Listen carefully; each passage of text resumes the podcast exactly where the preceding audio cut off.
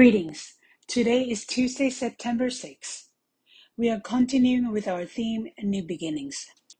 My name is Reverend Melitamu Aho, the send out pastor and director of Epworth's Anna Brito Foundation. Let's pause for a moment. Imagine of new beginnings, new school year, new plans, new goals, and new vision. I invite you to listen to our scripture from Revelation chapter 2, verse 5a. Remember then from what you have fallen. Repent and do the works you did at first. Again, remember then from what you have fallen. Repent and do the works you did at first. The scripture today made me think of repentance as it mentions twice in verse 5 alone. The question is, what does it mean to repent?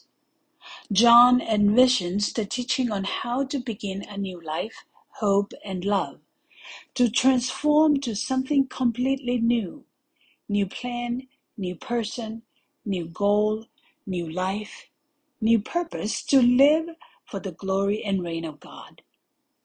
John's teaching is to transform our lives from getting remorse, regret, sadness, guilt, and mourn. To discipline our heart, mind, and soul to understand what it takes to repent. Whatever it may be, God requires us to glorify His name during such a time.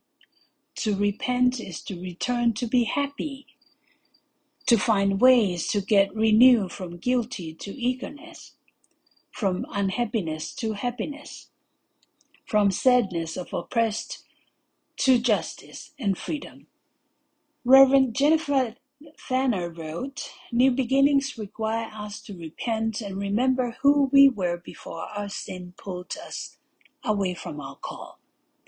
The very fabric of our faith calls us to look back and remember who God is and what we are called to be. End quote. Human beings tend to fall short at some degree and not always get everything right because of our limitations. This is due to our human nature. But when failure happens, the requirement is to rise up and recognize it by repent, then get back at making things smooth again. Epworth United Methodist Church, the analogy is to always find new beginnings in the midst of crisis. Whatever happened in Ephesus that urged John to warn the seven churches? The book of Revelation uses apocalyptic imagery, the revelatory literature, to disclose reality of social, political, cultural, and economic of his time. The determination of repent really speaks to two people and their experience and impact. First, the story of Arianna Huffington.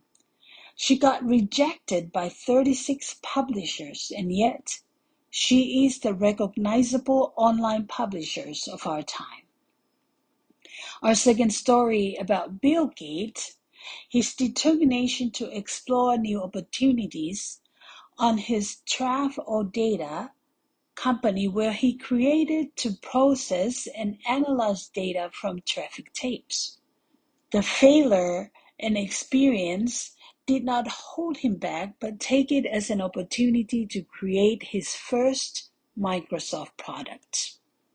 Our new beginnings start with new academic year in school, new programs, new teachers, new ways of doing processes. We need to repent and praise God in the midst of all of these new beginnings. That way we remember to trust God at all times for his guidance, resources, and find new beginnings to strengthen God's ministries.